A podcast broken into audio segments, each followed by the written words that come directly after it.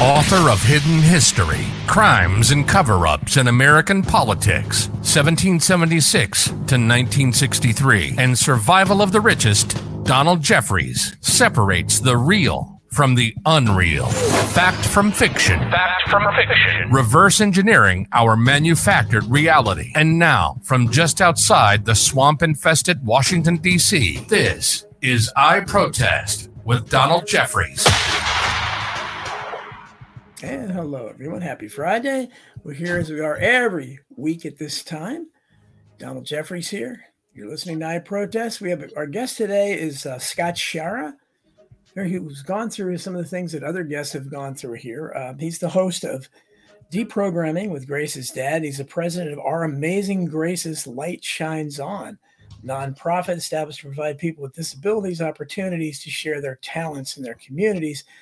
Uh, Scott, and he, he went through quite a story with his daughter Grace, and uh, um, I was moved by it and would love to have him tell it on the, the show. Scott, thanks for coming on.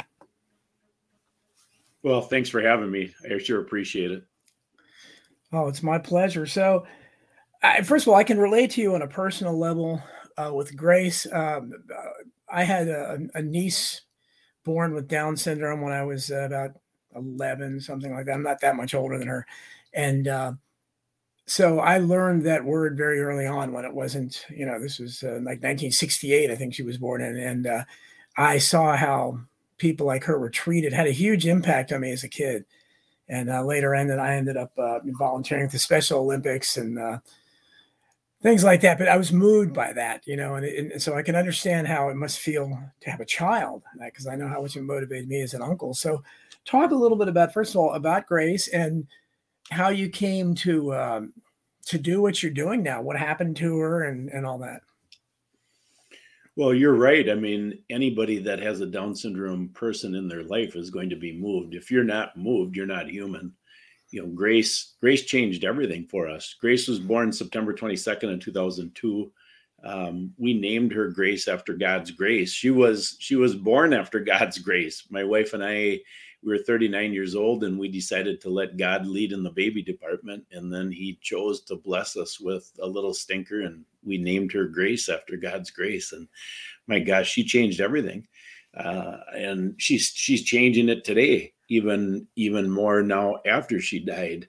Um, and you know, I'm using died right now. You'll see later on as I explain the story that I believe she was murdered. Yes. But you know, the little little stinker, you know, all the way back you know from from shortly after she was born we could tell she was special. And um, you know she was special in a lot of different ways. We she was super high functioning i think partially because god made her that way partially because we never vaccinated her with anything. And then partially because my wife did a fantastic job homeschooling her. So grace could read and write uh, Grace could, she played violin at my daughter Jessica's wedding. Wow. You know, think through that. I mean, I don't think I could play violin if I could practice yeah. 10,000 years. I mean, yeah, I don't think I could ever do it. Uh, she knew every state and capital. You know, uh, it's, it's yeah. beyond, uh, yeah. she just was so smart. I, I, she went deer hunting with me. I taught her how to drive.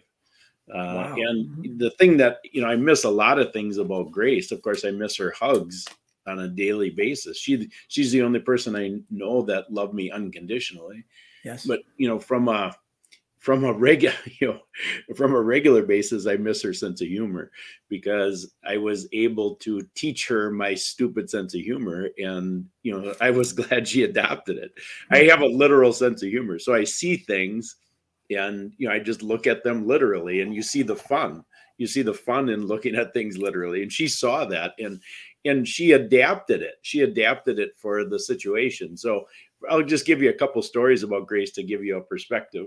One is I taught her how to drive the first time when she was 13 years old. Her and I had gone over to our hunting property. We got there. I had at this point I had a big three quarter ton Dodge diesel pickup. Somebody's thing was a monster. And we got there and she said, Dad, can I drive? I said, You bet.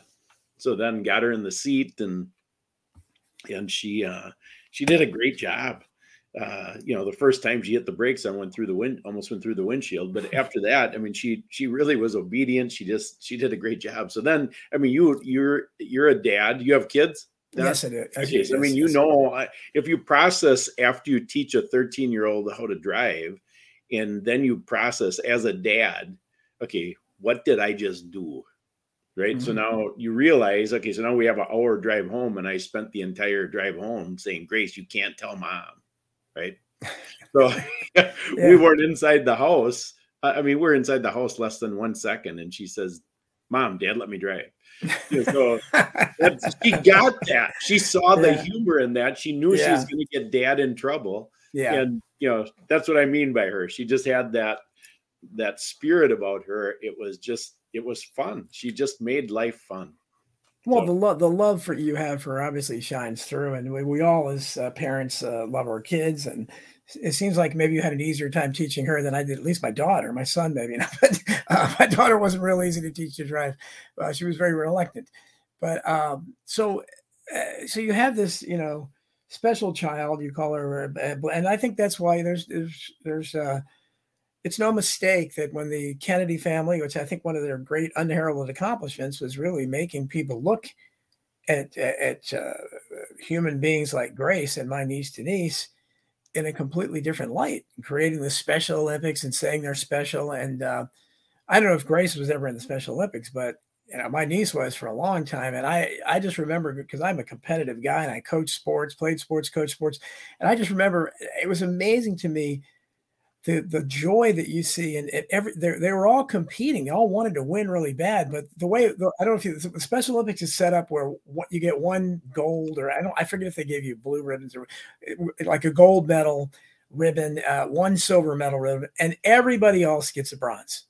So the last place, but the, the person that came in last and everything is just as fired up and just as happy. And they're running around giving every. Giving, I was giving so many high fives and hugs, and it was really uh, just it made you feel great you know seeing that because you obviously in, in real sports you don't see that. Everybody the losers are right. mad and they're you know they're crying.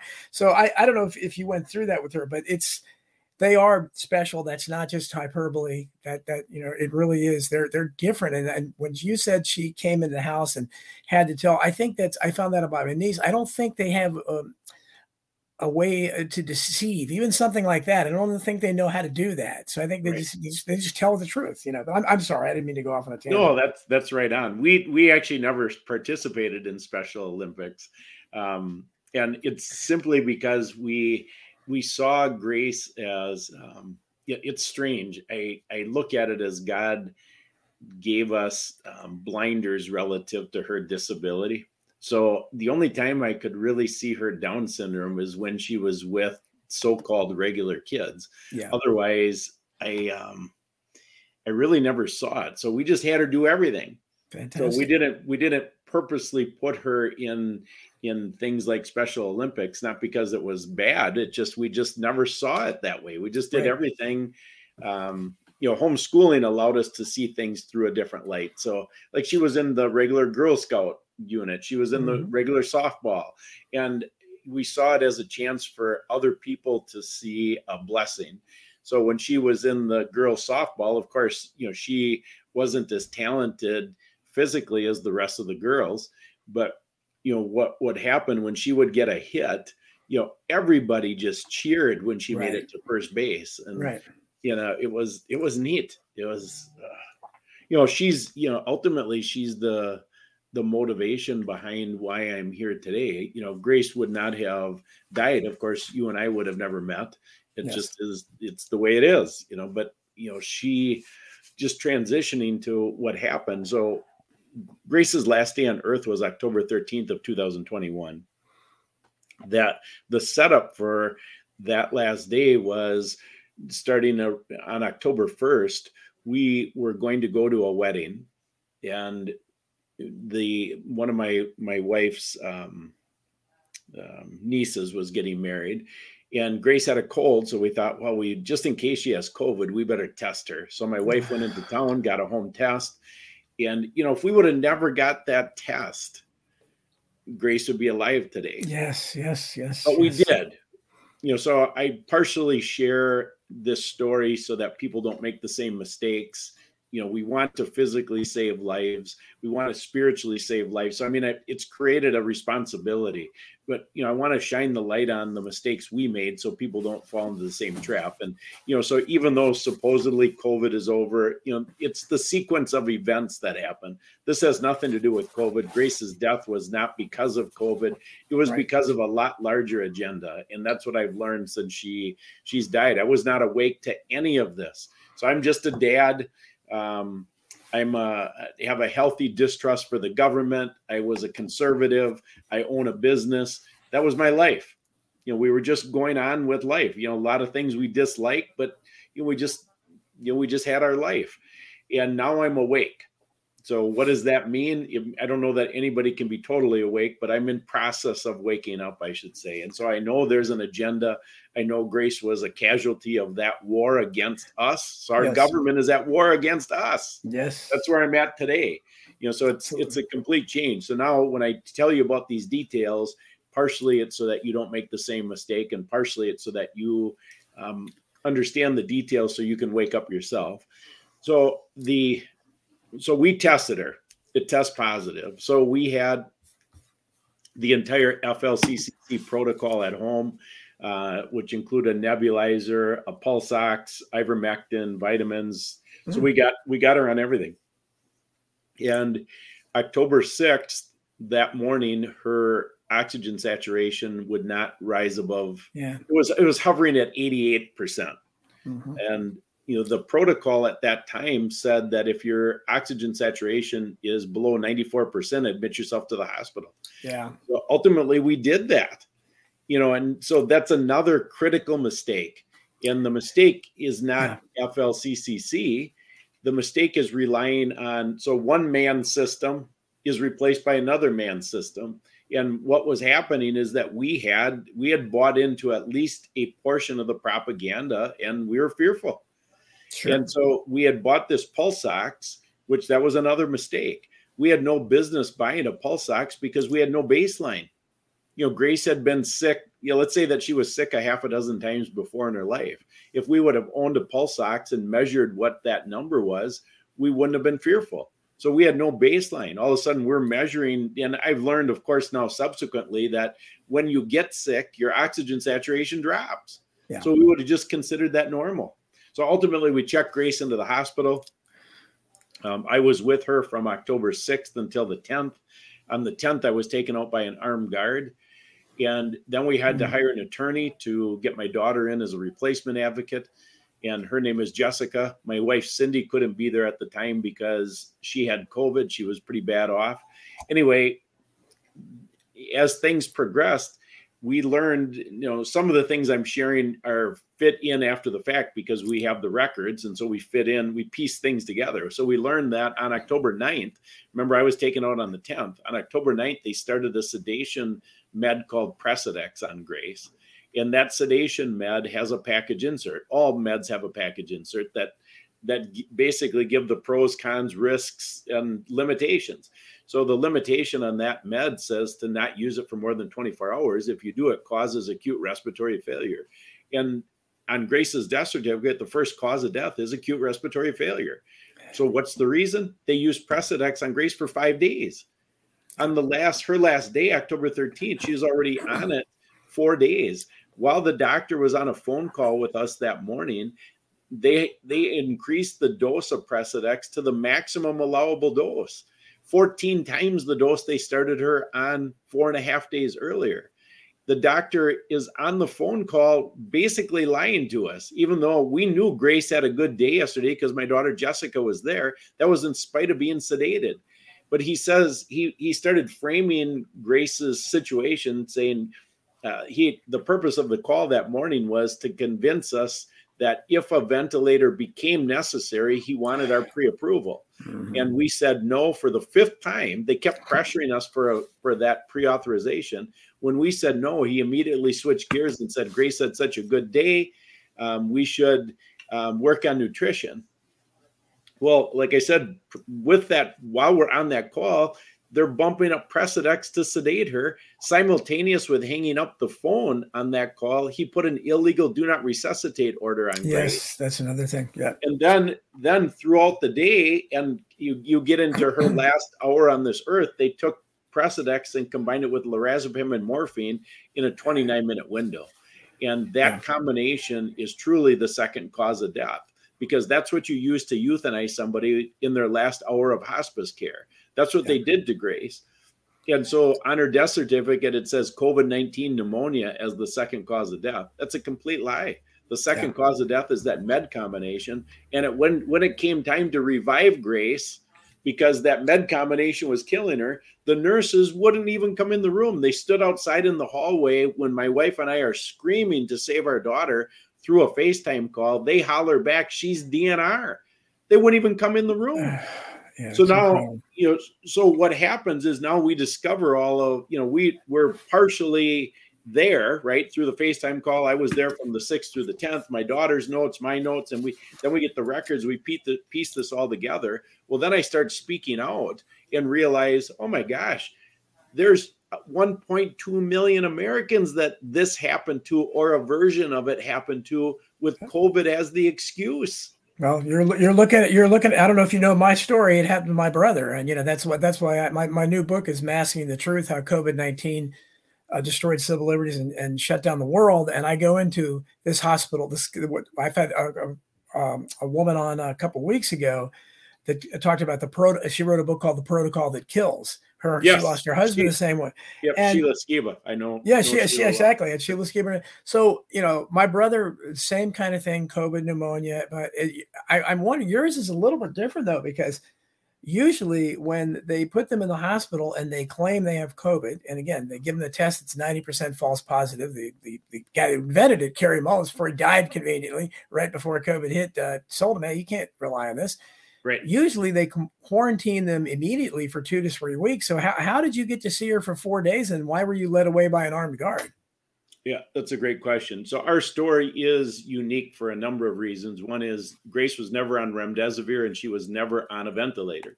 Okay. So they euthanized her. That makes it unique. But I think yes, the reason that that I so I look at God's hand in all of this. I ended up in a different hospital um, three days after Grace died, they turned turned me around in 24 hours. So I could see a different way. Then mm-hmm. Grace was euthanized. Uh, she had the illegal DNR. We were there.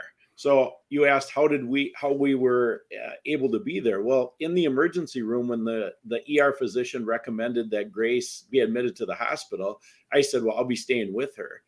And and then the nurse came in and said, "Well, you can't you can't do that." So what's the reason?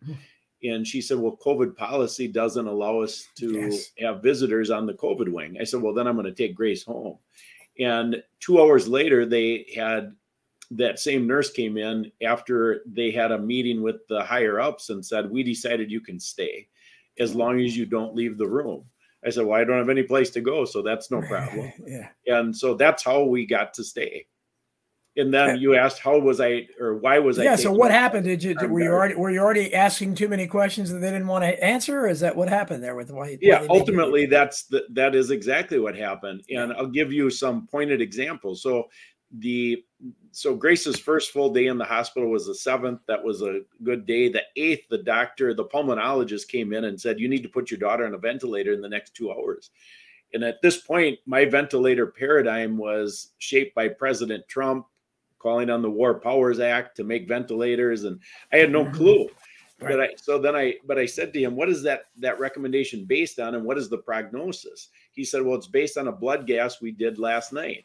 And so I I asked him about the time, and so I said, "I don't think that number is accurate." So I asked him to redo the blood gas draw, and Grace was fine. Then he told me that that uh, only 20% of people who are put on a ventilator walk out alive.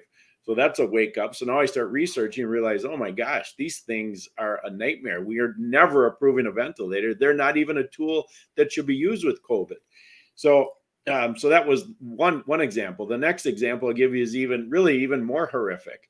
Is on the the morning of the 9th, I started feeding Grace. Grace is hungry. Of course, Grace could feed herself, but she had a BiPAP mask on. So I started feeding yes. her, and the nurse came comes running in and says, "You can't do that." I said, well, what's the reason? She said, well, her oxygen saturation is only at 85%. So I thought, this is impossible. Yeah. You know, she's been in the 90s the whole time. So I put my pulse ox on Grace's finger and it read 95%. So I called the nurse back in and said, Is my finger meter accurate? She said, Yes, it is. I said, Well, why is my meter reading 95 and yours is reading 85? And she said, Well, because the leads get sweaty. I said, Well, if that's a known, why aren't you proactively changing out these leads every five hours or whatever it takes so that you have an accurate reading, given this is the most important statistic you're using to manage my daughter's care? And yeah. she shook her finger at me and said, You should just be thankful you caught this. So these are the type of things that were going on. Yeah. Um, oh, and, and, I'm sure you know they said that to Sheila Skiba, and, and in my case, I was just completely isolated. I never, I never got to see my brother when he died in two weeks. They they took a perfectly. He was a little bit different because he was one of those who had no symptoms at all, asymptomatic, which means not sick, and uh, he he uh, was a hypochondriac. So he called an ambulance for a typically silly reason, which he did way too often. I couldn't stop him, and he was in the hospital, and they had him diagnosed uh, before you knew it claimed he had COVID pneumonia. I could do nothing to stop it. They, they gave him remdesivir and put him on a ventilator, even though I told them absolutely not to. So there's so many ways they do this, but yours is is a little bit different. So I'm curious that so the tenth, uh, you because you're asking too many, questions, they just told you you had to go, but then they let your your other daughter come. How, how did that work? Well, yeah, I mean that's it's interesting because it's um, so we had 47 hours without advocacy. So, you know, I argued with this nurse. She said her excuses for having the armed guard there were, you know, number one, the last three shifts of nurses don't want you in the room. And that's because I was challenging, like I just shared. Yes. And then she said, uh, You've been shutting off the alarms at night. And I, and so my defense to that was the last three shifts of, or excuse me, the last the the nurse nursing shifts taught me how to shut off the non-essential alarms uh, because they're off they're going off all night long. Grace needs to sleep, and you right. know the, most of these alarms don't matter. And then third, she says, "We suspect you have COVID." Which I mean, that is such a joke because they're the ones who told me I'm going to get COVID. Of course, I'm going to have COVID, mm-hmm. and I did. I mean, I already had a fever at one o'clock in the afternoon the first day, but they never asked me about any of that. So anyway, then I, you know, thankfully this was a Sunday, so now the the guard walks me out, and he said to me, um, you need to do something with this. What they did is wrong. And, you know, so then, you know, gets your wheel spinning. And I got a hold of our disability rights attorney. She was available on a Sunday. Her name is Sarah. I said, told her what happened. And so then we started working on the game plan for Monday morning. And, you know, ultimately she negotiated with the hospital attorney for Jessica to come in as a replacement. And we ultimately had 47 hours total without advocacy during that 47 hours, instead of taking care of Grace, they increased Precedex, the sedation med dosage, six different times. So it is it it's so egregious. Well, you, and you mentioned one thing too that I uh, and I I didn't realize about that they probably are doing this with my brother, but I get it because I wasn't there. I didn't get to see, but I've I, with Sheila Skiba and some others I've talked to, and it sounds like with Grace, uh, this this why this ridiculous policy of not feeding them and using the oxygen levels. So they're basically starving them. So I, I guess they did with my brother. They did that with uh, with uh, a Sheila a Rob Skiba, and uh, I had a woman on last year who uh, whose husband I think lost a hundred and some pounds, and it was obviously because of this curious policy, as well as the do not resuscitate policy too. I didn't find out about that until uh, late. I saw a do not resuscitate sign when was, my brother was already gone and apparently they were doing so. But this is and it's in my book where this is part. This protocol has so many elements to it, but there, you know, there's the uh, apparently starving them, the remdesivir, the ventilators, and in your case, the morphine that that is used quite a bit too because morphine is supposed to be for intense pain, right? Was Grace in intense pain? What was the point of that? Well, that's yeah. I just processed that when by the time they gave her the morphine, Grace was completely knocked out you yeah. know what's strange is they gave grace morphine at 615 at 643 so 615 morphine that was the the final straw in the 29 minute window with the med combination grace died at 727 okay so that's an you know an hour and 12 minutes later she died at 643 the doctor called cindy and i and he said grace had a, another good day i just gave her morphine So of course we're we're trusting the white coat yet. We have no clue. He's the expert, right?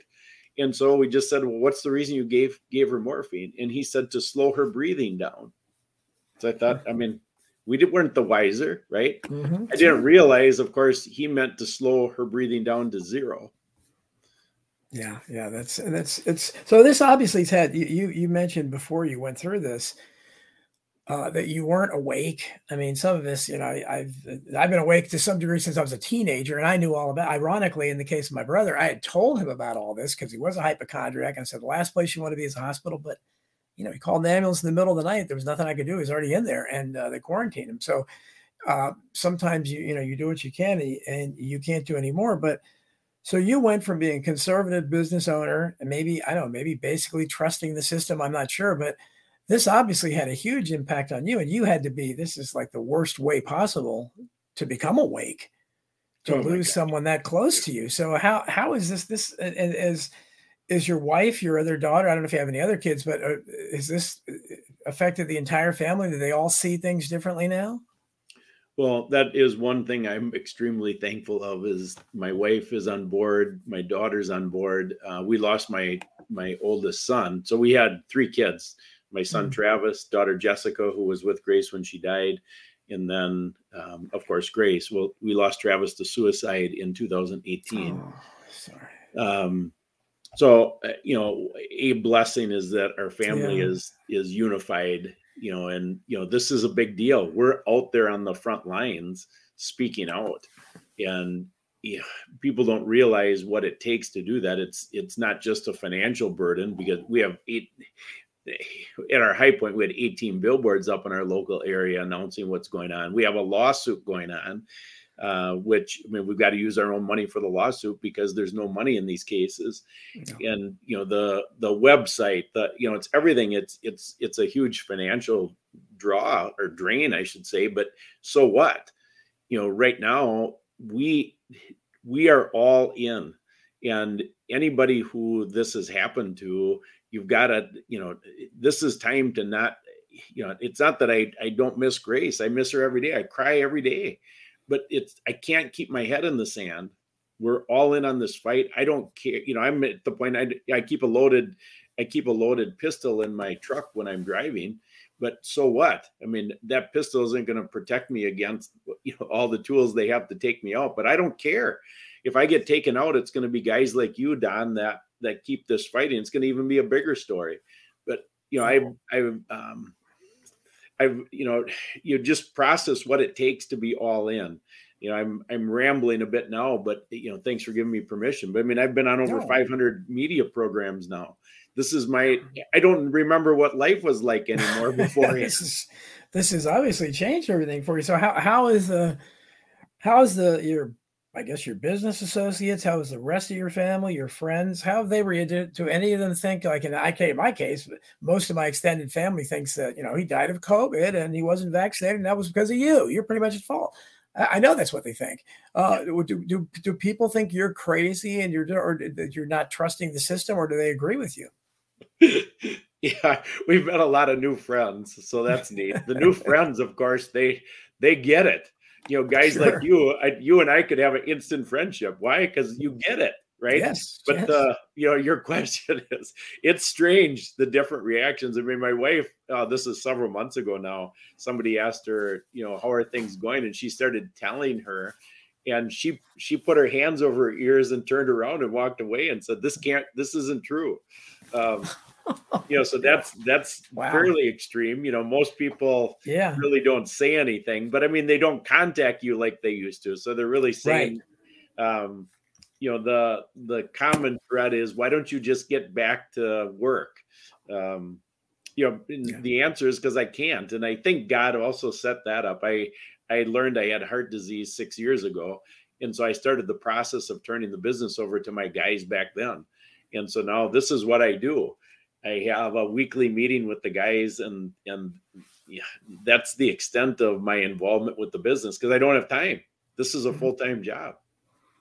Right, but you're still able to make a living out the business, right? I mean, because this well, this has got to be expensive, and especially if you're trying. I don't know if you have attorneys, but if you hire them, that's going to cost money, obviously. Yeah, we it uh, yeah we have you know thankfully the business is is um, mature and it's doing well. I mean, the business is why we're able to do this at the level we're doing. Yeah, so we did. We have a team of attorneys, uh, you know, just to get the lawsuit filed, uh, which it was filed on April 11th. That was eighty thousand just to get it filed. So I mean, it's it's big time money, but you know, it's it's fiat currency anyway, Don. you're, you're obviously you're waking. So now, did you is is what happened? Did you this terrible tragedy with your daughter? Is, that what opened you to things like that, to understanding fiat currency, or did you already kind of have an awareness of that kind of stuff before? I had no clue. I mean, wow. all of this, yeah, yeah, all of this is is new to me. At this point, I see um, every single thing I've been been told has been a lie you know the and there's nothing i won't believe anymore of course now i research instead i don't just automatically believe it but i don't discount it right. so um you know 9-11 i did the research on 9-11 now i realize that's a false flag. Uh you know but i had to do the research.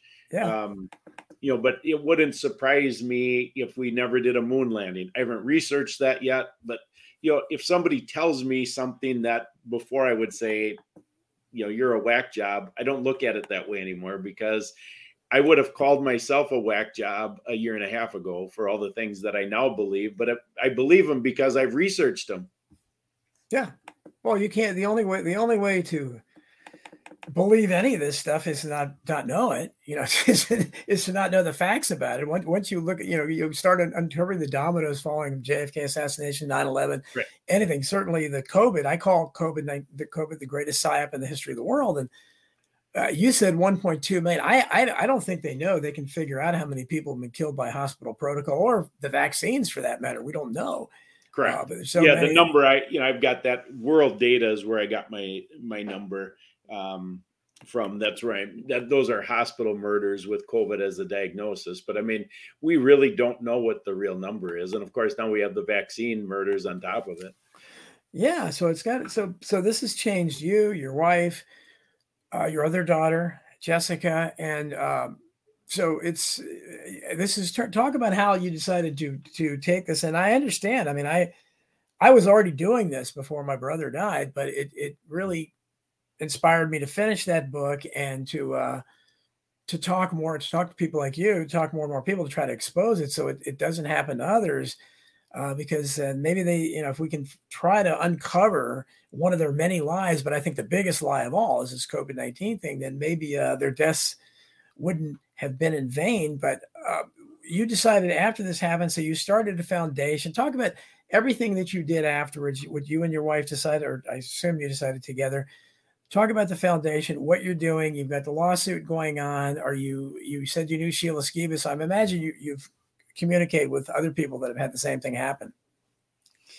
Yeah, so I'll I'll uh, I'll take a step back. First, I want to comment about the psyop comment because I I uh, I wrote a paper called "The Second Largest Psyop in in history as part of this. And so I saw COVID as the second largest psyop. Hmm. The third largest psyop was the JFK assassination, COVID, the second one. And then the first one, the first largest psyop in the last 120 years is that we live in the home of the free and the land of the brave.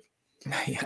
Um, yeah, yeah. So that's that's the overall psyop as to why they can get away with mm-hmm. this because mm-hmm. they have programmed us um, to to believe in the system. And you know that eh, you know one of the things i'm doing so now we'll talk about the things that we're that i'm doing. I'll just start with one that is ongoing weekly. I started my own podcast called deprogramming with grace's dad. Mm-hmm. and the reason is is because that is the single most important thing i learned about myself and that is how programmed i was. And part of the process that i have an obligation on personally is to deprogram myself. And the way you do that is you you act like a child. And so you start asking and you know until you know the why you know nothing. So you start asking about things i thought were true what's the reason i believe those and then start digging. So you know I'll, I'll just break what we're doing into somewhat um, time frame. So grace died october 13th of 21 we we had gotten uh, a good chunk of the re- records by november 4th uh, a doctor and I had put the records together. Then by the 8th of November, we had sent a request in to the hospital requesting a meeting with the CEO and the doctor to go through what we found. At this point, you can see I'm not awake because why would I even request a meeting?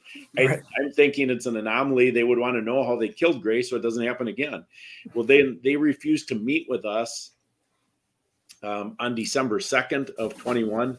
So then I sent in a request to the Department of Safety and Professional Services, which is the regulatory agency in Wisconsin for the doctor's licenses, um, with a complaint. You know, and I had a lot of details. I had about 100 hours of research in Rick Grace's records at that point. They did a sham investigation, sent me a letter dated January 20th of 22 and that's when i the first day when i i would say that was the first day of my awakening because the letter said you know they did an investigation the doctor did nothing wrong. I thought this is impossible. Yeah. And so that's when i thought they're all in on this. And that started a path where then between january and april i had about 500 hours in now i realized grace was murdered. And at that point it changed my whole view because now i thought i wonder what is going on so I started researching genocide. I started researching the Holocaust. And as God would have it, part of the research of the Holocaust, I listened to a podcast with Alex Newman and Vera Sharav. I called Vera Sharav on July 8th. I just talked with her yesterday, so we're re- we were re- we were mm-hmm. recounting this. Mm-hmm. So Vera is a Holocaust survivor. Mm-hmm. So I called her on July 8th, and uh, she she was she's one of the toughest she's one of the kindest and toughest ladies at the same time. So she doesn't know me from adam and she's i don't even know it's her. I call this phone number a lady mm-hmm. answers and she just starts pounding me with questions. And after about 20 minutes of pounding me she said i'm vera. And her and i became fast friends. We did about 25 interviews together. Wow. and they're powerful interviews. Well ultimately that led to connecting the dots that we are in a second Holocaust, but this time it's worldwide and there's nobody to save us.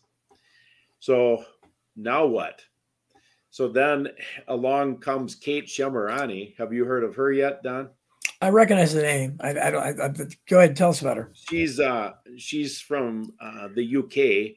She has uncovered this state-sanctioned euthan- euthanized euthanasia agenda and she said, Scott, you've got to find the smoking guns in the US. And so that set me on a whole bunch of rabbit trails. And ultimately, I did find the smoking guns in the US uh, as to the euthanasia agenda. And, you know, so I've been speaking out relative to the research that I have found and wrote a couple of papers. Um, and then I stumbled across some other research that really was um, this is maybe the single most you know technical thing that I found, which is the Hegelian dialectic. Mm-hmm. That led me to um, seeing that this is a satanic war that we're in. Yes, and um, in fact, the Christian churches are in on it. Yes. And there was some shocking research I found. The Rockefellers funding the Christian seminaries, um, 100,000 pastors being trained by FEMA um, it's like, oh my gosh. And then we ended up leaving our own church over this because the pastor disagreed with with me speaking out. Oh. Um, he was preaching a watered down version of Romans 13 and 14. Then, you know, we had we started working on a documentary, which that documentary was released on May 22nd. So that took about eight months of work, and it's called Breaking the Oath. You can on Rumble, you can just type in Breaking the Oath. It's there. Uh, the lawsuit we started working on last September that got filed April 11th. And so now we've got the responses to the lawsuit. Um, you know what's next? Uh, we're we're framing Grace's case now. Uh, you know I've been out there long enough, and we've got enough stuff going that we think we can break into mainstream media with Grace's case. So that's what we're working on now. Is we want the world to know uh, you know, Grace's story is the introduction. Nobody can hate Grace, but you know, with Grace's story as an introduction, it gives me a platform to share the euthanasia agenda. Were you on Tucker Carlson? It seems like he might have been interested in your story. Um, not yet.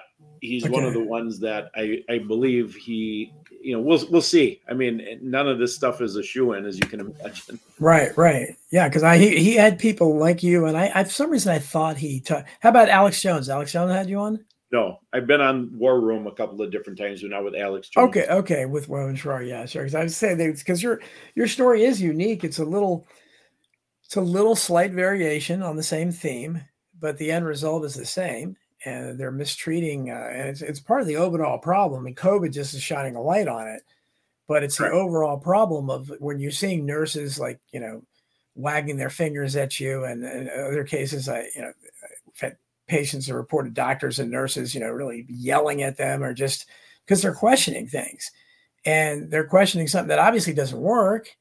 Said you you you talked about if if you had not gone to the hospital, Grace would be alive today Correct. And or if you and and I know if my brother hadn't gone to the hospital, he'd be alive today. There's no question. And that's an awful indictment, isn't it, of the system? And I, I assume you probably trusted the medical system to some degree uh, before. Sure. That. I mean, I, I, you know, you you realize. I mean, my perspective of the medical um, industrial complex, I'll call it now, was was tainted for sure because once I developed heart disease, or when I learned I had heart disease, I started researching heart disease. They immediately wanted to put me on a statin drug. And I said no to that. And then I started researching. Well, then one of the nurses called me aside and said, Scott, I want to tell you something you're not going to want to hear. And I said, Well, tell me. So this is six years ago. And she said, the reason they want you to be on a statin drug is because they have to get you on that drug. I said, What's the reason? She said, Our Medicare and Medicaid reimbursement rates are dependent on what percentage of our patient population gets on these meds. I thought, Oh my gosh. So you start seeing this now in the research documents that I found yeah. with you know Obamacare, and we found the new death panels that were put in place during COVID, and um, now there's 100 million Americans on Medicare and Medicaid. Before COVID, there's 62 million. So you can see this whole thing, and it is a it's a culture of death that they have been able to implement through decades of training the medical profession to believe in collectivism. And so COVID simply exposed it. That's all it did. They've been working on this for decades. Oh, certainly. And, and White Wolf, you see on screen there, he's, he brought out something that uh, that I, have been harping on more, and you kind of uh, alluded to it with your your church. Uh, what do you think the reason? COVID is one thing, but I mean, we saw when these when the lockdowns happened, and uh, I thought early on, I thought, well, there's there's going to be some renegade churches that won't. They're not going to. Surely they're not going to shut shut down on Easter.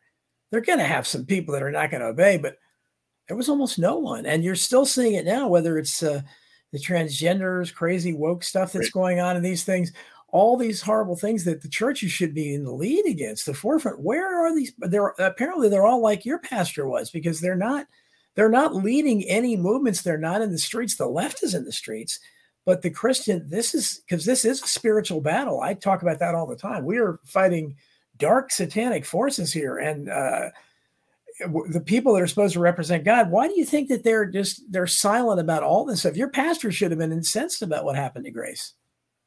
Well, I agree. So you know, I'll speculate as to why, and I so I see things through the lens of um, a pastor early on when I first knew I was one of God's. He said that uh, grace will always erode to works, and so that's the law of entropy.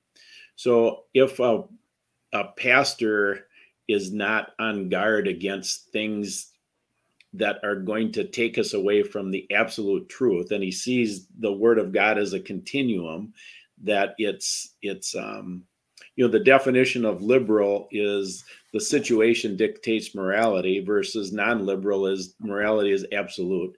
So if the pastor is not grounded that morality is absolute he's going to go on that slippery slope and so, for example, Romans 14, how they preach Romans 14 is is that would be called the unity chapter. We all need to get along. So certainly, uh, a biblical principle is unity. But if that's your only biblical principle, all of a sudden, um, transgenderism is not a sin because unity is the only thing that matters. Right. You know, so that's what I think is is behind this is they don't really understand um, they don't they don't have enough roots. They don't have enough spiritual roots to withstand um, these temptations. Well, or have, how has it affected your in terms of your uh, the way you practice religion? Or are you, have you become like me and a lot of others, where we just we have faith, but we don't have any trust in any organized religion, or have you found a new church? Yeah, I mean, we home church now. I mean, I have met a couple of pastors, thankfully, in this process that uh, who I trust. You know, so we listen to some of their sermons and um, but you know, I I have been against organized religion for a long time. The same pastor that I mentioned from 30 years ago, he said Jesus was the most anti-religious person who ever walked the face of the earth. And sure. he he said I define religion as man's way to reconcile with God versus faith as God's way to reconcile with man. And so, you know, all the denominations seem to be on that path where you know they're they're all the church of the only ones and you know they seem to all have their own corner on the truth. Well i i, I never got that so uh, well it's it's amazing how and how because uh, you're talking about this happened at the end of 2021 so you basically come into my world and the world of our audience uh, you've gone down these rabbit holes and that really that's what triggered it so it sounds like you've learned uh, an awful lot um, you know since then and uh, is it how disillusioning is it for you? Because you get to the point where somebody like me, I'm so cynical because I, I, I realize that everything is a lie. I mean, what can you trust? Do you, do you trust anything anymore? well, at first it would take me some of these hard truths would take me a couple weeks to have them percolate through my head. You know, mm-hmm. so that was where I was at at the beginning when I was like, oh my gosh, you know, this right. But then, you know, now, um, yeah, I mean, I I am uh, very uh, well, I mean it's it's hard when you realize everything you believe is has been a lie but then you know what what's happened of late where i'm at now is looking at what about controlled opposition mm-hmm. you know there's there's some big names in this movement that i have I, I have a hard time wrapping my head around uh, some of the things that they're saying. So, uh, an example I'll share with you is a couple weeks ago, Tom Renz jumped into the hospital murder lane, and I I know Tom.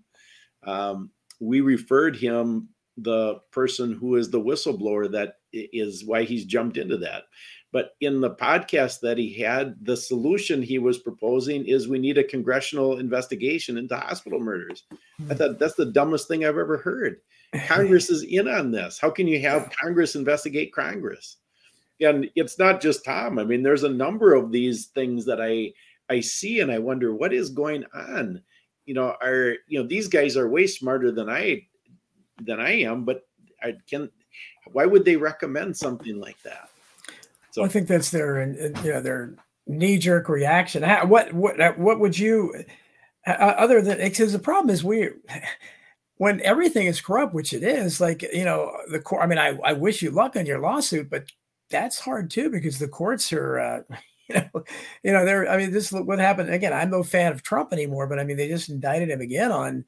I mean, they're just indicting him, you know, every month it seems on, you know, ridiculous stuff, and the court, this court system is just, it's made for politicized prosecution. So you would have to get a special you'd have to come into a special courtroom where you'd have one of the few independent judges left, I think, to have a chance. I mean, I'm not, I hope, I certainly wish you luck, but there, there's uh, a couple uh, lawyers out in California, you probably heard of them as well, that mm-hmm. have uh, sued some of the hospitals out there over this death by uh, hospital pro. Are you familiar with them? Have you talked to them? I, I, am. Yeah, I am familiar with them, and I'll just give you my perspective of the lawsuit.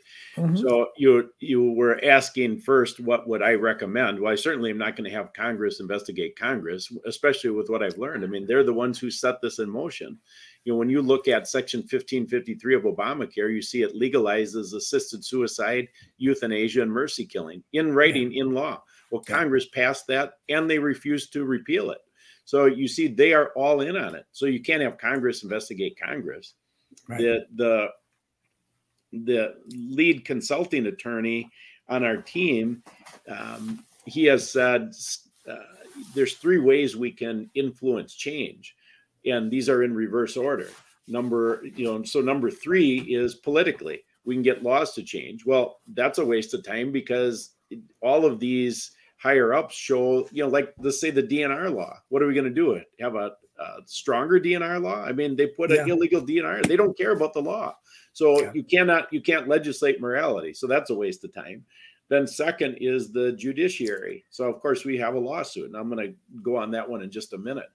Um, but then number one is that we've uh, we we can use the press. So that's why I've been on over 500 shows. And you know, this attorney, third, thankfully, has the attitude. He said, "Scott, whatever you just keep talking, whatever you're doing is working, and we'll just work around whatever you say." So you know, I've been calling Grace's death murder. Why don't they sue me? Why doesn't mm-hmm. I'm we're going up against Ascension Hospital System? They have 30 billion in cash. Why don't they sue me? Well, yeah. because they must know that I'm right. You know, if they sue me, guess what? They've got to prove that Grace wasn't murdered. Right, right. Okay. So, that- so just process what's going on here. All right. So that's why my recommendation is we are, eh, you know, it isn't an, an investigation. It's not the judiciary. It is invest time telling your neighbor, do what you can do with your one talent you know i've got more talents than most people i didn't realize some of the talents that i have but i mean that's you know i've got the time so i mean do what do what you're supposed to do um, you know my then i just want to comment about my perspective of the lawsuit is my perspective of the lawsuit was framed by watching the jfk documentary from, by oliver stone sure so in that documentary you had um, jim garrison was the the da from new orleans that right. filed the only murder charge Right. And so that, you know, you look at Jim Garrison lost, but he won. And the reason sure. he won is he he shined light on evil. And that's the way I'm looking at Grace's case. It simply is another opportunity for us to shine light on evil. You know, we are going up against Goliath. And the odds of the odds of winning when you are going up against a hospital with 30 billion in cash, you know it's a ex- exceedingly low odds. But so what? its own you know the money that we're throwing at that is a fiat currency anyway i don't care if we're broke we're going to put everything we have into what we're doing because that's our responsibility. Well you certainly have the you know you have the inspiration to do it. And uh, you know you, somebody mentioned the thing about the 30 billion dollars that the hospital has 30 million dollars. I think i estimated they made about $100000 on my brother's death. I don't know how long Grace wasn't in the hospital that long, but I mean, I'm sure you think they they probably made a tidy sum on her as well. Yeah, I don't. You know, the problem is I don't know exactly how much because you know we don't know about the hospital bonus payments; those aren't in right. the list. Yeah. Um, but the you know I would expect that it was in that range, the hundred thousand dollar range. Also, Grace was only in the hospital a week. Yeah, um, but yeah. you know it's hard for me to judge that. I don't know. But what I do know is with Ascension, you know this this idea of incentivized healthcare and you should call it incentivized death care or i should call it incentivized death care i did the math and based on their number of hospitals the number of beds designated to covid the reality is they received 10 billion in government bonus payments disguised as in in the covid era in just the first year the first year of covid they received yeah. 10 billion so look at the temptation that they had. So not only the temptation to follow protocols, but then they were able to get people to buy into the shroud of secrecy, no visitors, right? Yeah. And then then third and maybe most important is is the Health and Human Services secretary allowed for the PREP Act to be implemented so they have immunity from liability as long, as long as they follow the protocols. That's insanity. I mean, it's, it's quite a temptation. Think about it. I'll give you this example. I shared this yesterday for the first time, Don. If if I told you, Don, I've got a bank for you to rob, all right, yeah. I'm going to give you the key, and nobody can watch you. Okay, you're going to be the only one in the bank. I'm going to give you the key to the ball, vault. There's 10 million dollars for there for you to take, and as long as you follow this script, Okay, so you go in at four o'clock, you put the key in, you take the 10 million out, you, you put it in your car, and you leave the scene, you get immunity from liability. So if you get caught with that 10 million in your car, you have immunity. That's quite a temptation, yeah. right? That's what happened here. Yeah, no, it's and it's it's uh and again, I call I, I, you say it's the the overall narrative is the greatest psyop. Well, I guess we're arguing over what psyops or what, but it certainly it certainly transformed your life and uh, how. So you're uh, you because you have a different and it's in one way you're lucky because you are fortunate and your family's not because I can tell you my family and most families that I've heard of, uh, you know, marriages are broken up over this thing, and you know, people, you know, children ostracized with their parents and stuff. But it sounds like you three at least are are presenting a united front. Are your are your wife and daughter all involved in the foundation? They're involved in the lawsuit as well. Um, to a, a, lot less degree than I am. Uh, it's interesting, you know, the the process of the lawsuit. We didn't list them as plaintiffs specifically because you know it, it we may add them i don't know for sure but you know to to get under the the scrutiny of a deposition i just wanted to protect them uh, so you know when i had the meeting with the attorneys i just thought i don't know that we should have them as plaintiffs but we i have a meeting with the legal team next week tuesday that's one of the discussion points um, is should we add them as plaintiffs uh, my daughter Jessica has been quite actively involved. Uh, she is, we started a new website after the lawsuit was filed, graceschara.com. And the reason is, is it allows people to sign up. We're really looking for to get people to sign up to follow the story in the case because we see that there's going to be calls to action as the case proceeds. And, you know, for me to get on, um, you know, when the lawsuit was filed, I was on the following Monday, I was on nine interviews in one day. Well, that just wow. it just kills you. You know, yeah. so I can't be doing nine interviews in a day to get the message out. You know, if we have a database of a hundred thousand or two hundred thousand, that's a way easier way to leverage our time. So she's doing that. Um, so then she she manages the you know she gets the emails out for my deprogramming podcast and um, you know my wife is um, you know, she's lost two kids. I've lost two kids, but yeah. as my best friend said after mm-hmm. we lost Travis, she's he said, "Remember, she's the mom," and you know, this is this is tough.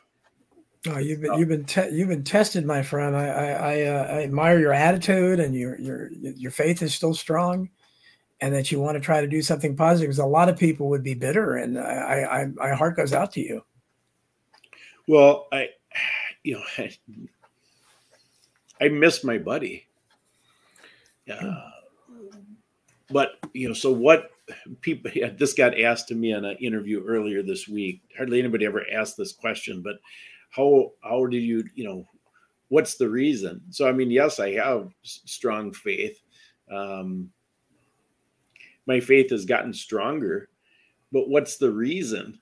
You know, the answer to that question is it has nothing to do with me you know if i could make my faith stronger or if i could forgive you know i i i want the doctor and nurse primary primarily responsible for grace's murder to repent. You know so what's the reason? And the reason is is this is the whole purpose of the gospel. If i could forgive them and want them to repent on my own there's no gospel necessary. I you know god does the things that we can't do. And that's why we that's why jesus came. That's why we have a gospel. So when i sat in the hospital and i just about died on october 16th three days after grace died that's when god he he broke me to the point of okay well here we go whatever you choose to you know when my wife and i decided to jump into this we just said well whatever doors you open we'll walk through them. And if you don't want us to do this anymore show us.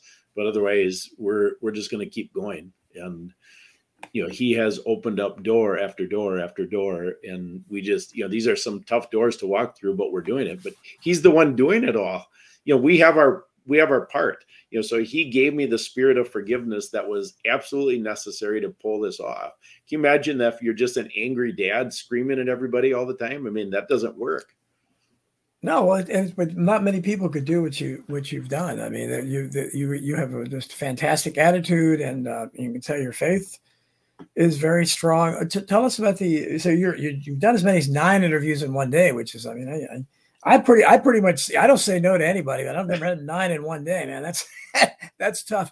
Uh, how do you fit your own show in? You said you had your own podcast. Tell us about that. How often uh, is well, that aired, and and what uh, who who airs it? Where can people find that?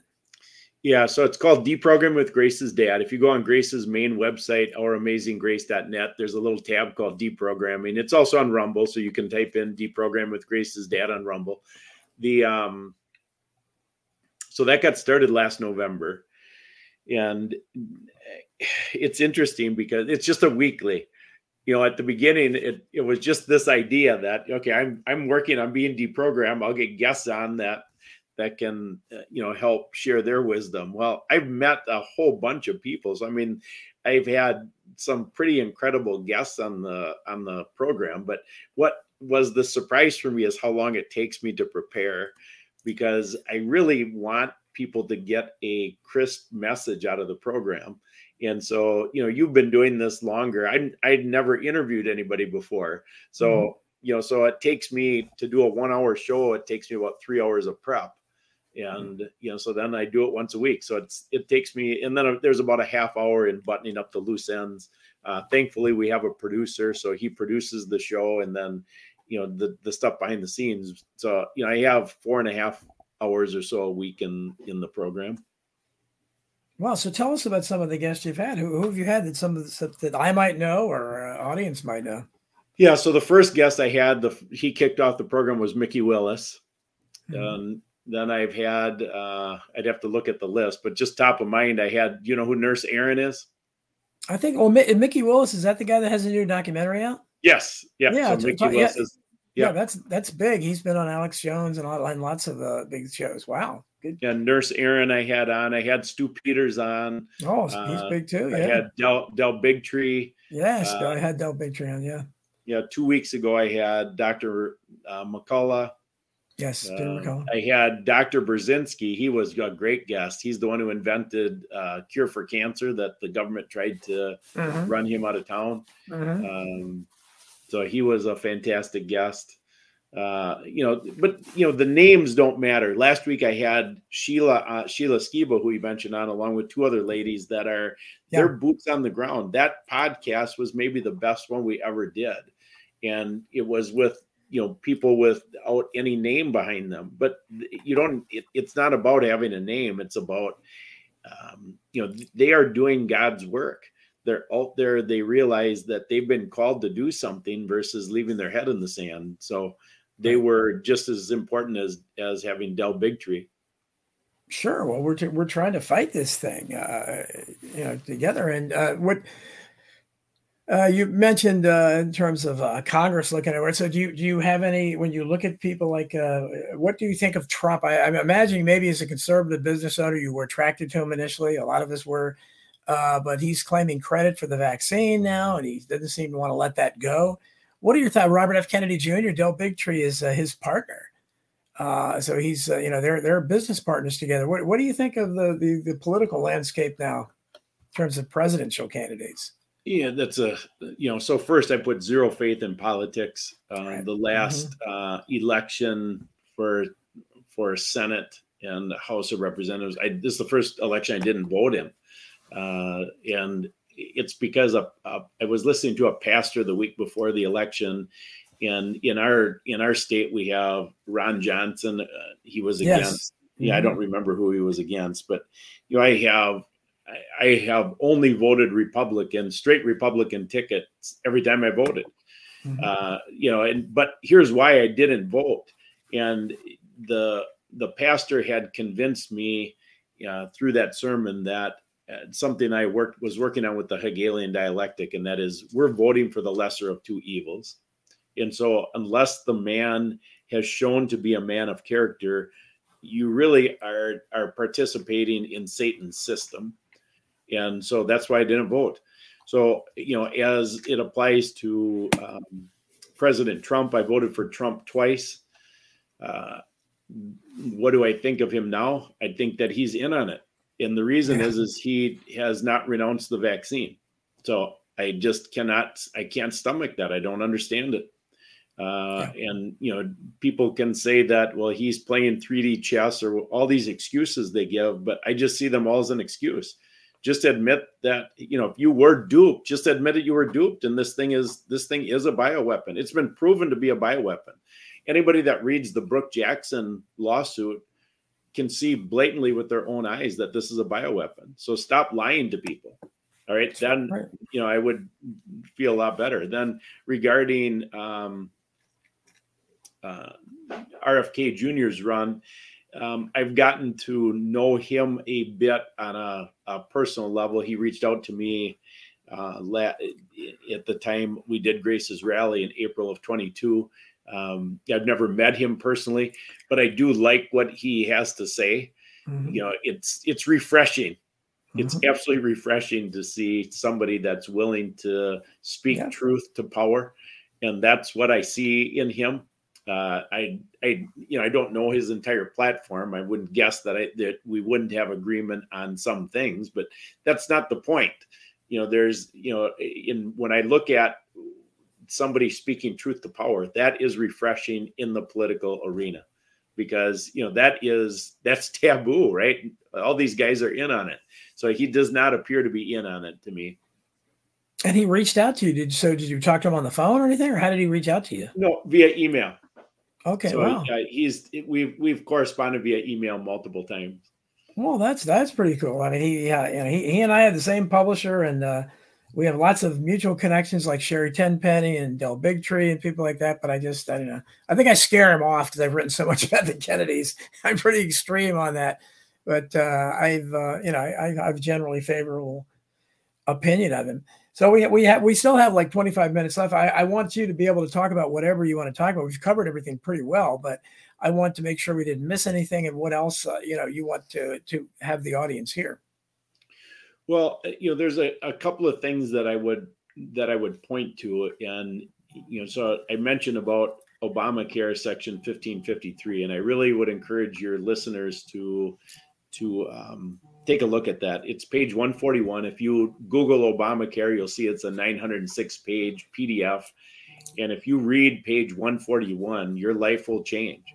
And it's because it it calls out exactly what is taking place. There is a very specific agenda to reduce the population.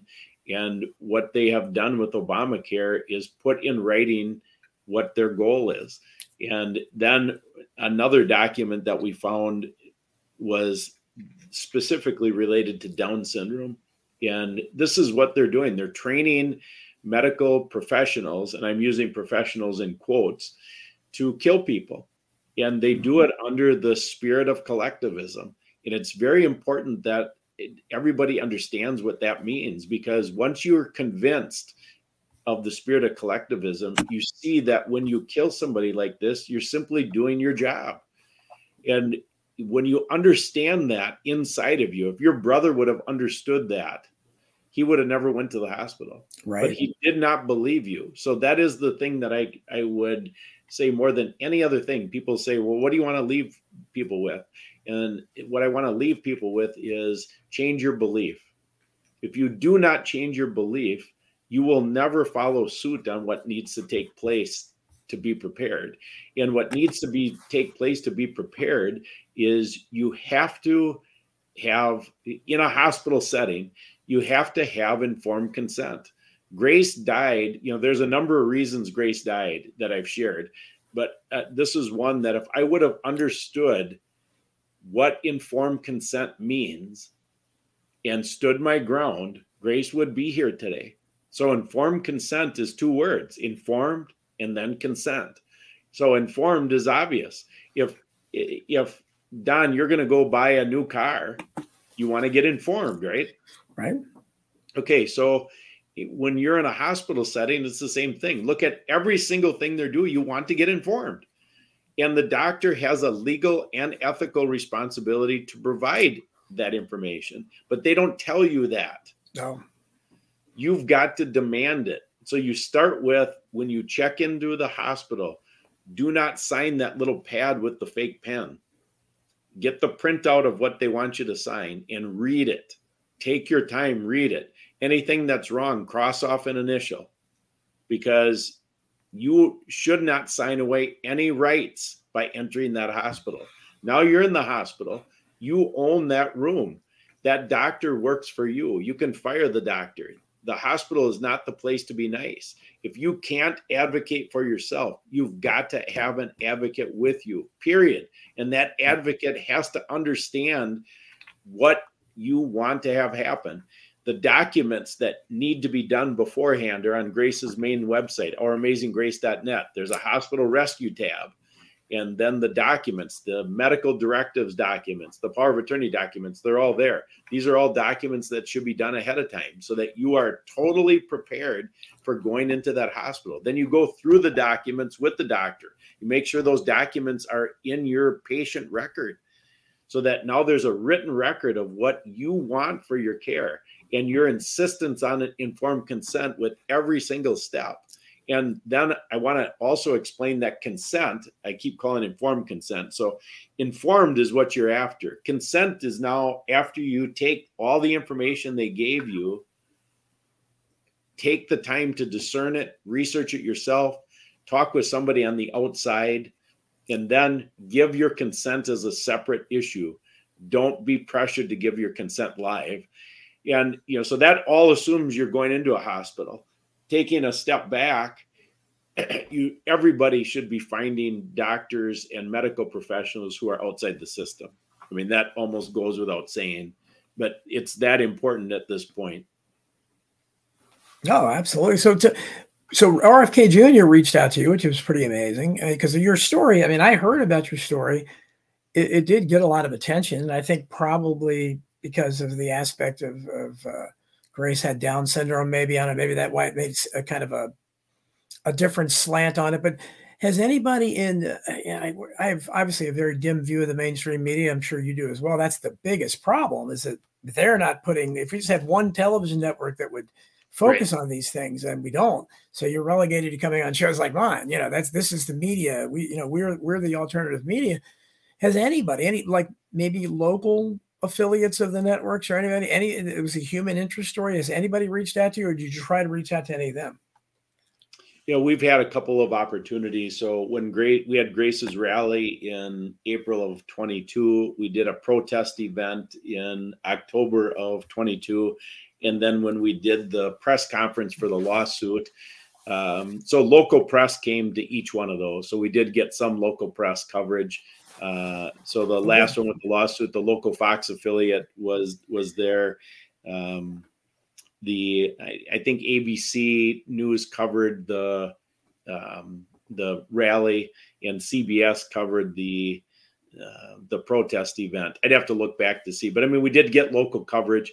You know, was actually better than what I thought. In all cases, I thought it was was better than what I thought you know surprisingly they would pick and choose things to to make sure the hospital got more than a fair shake but of that's course. okay.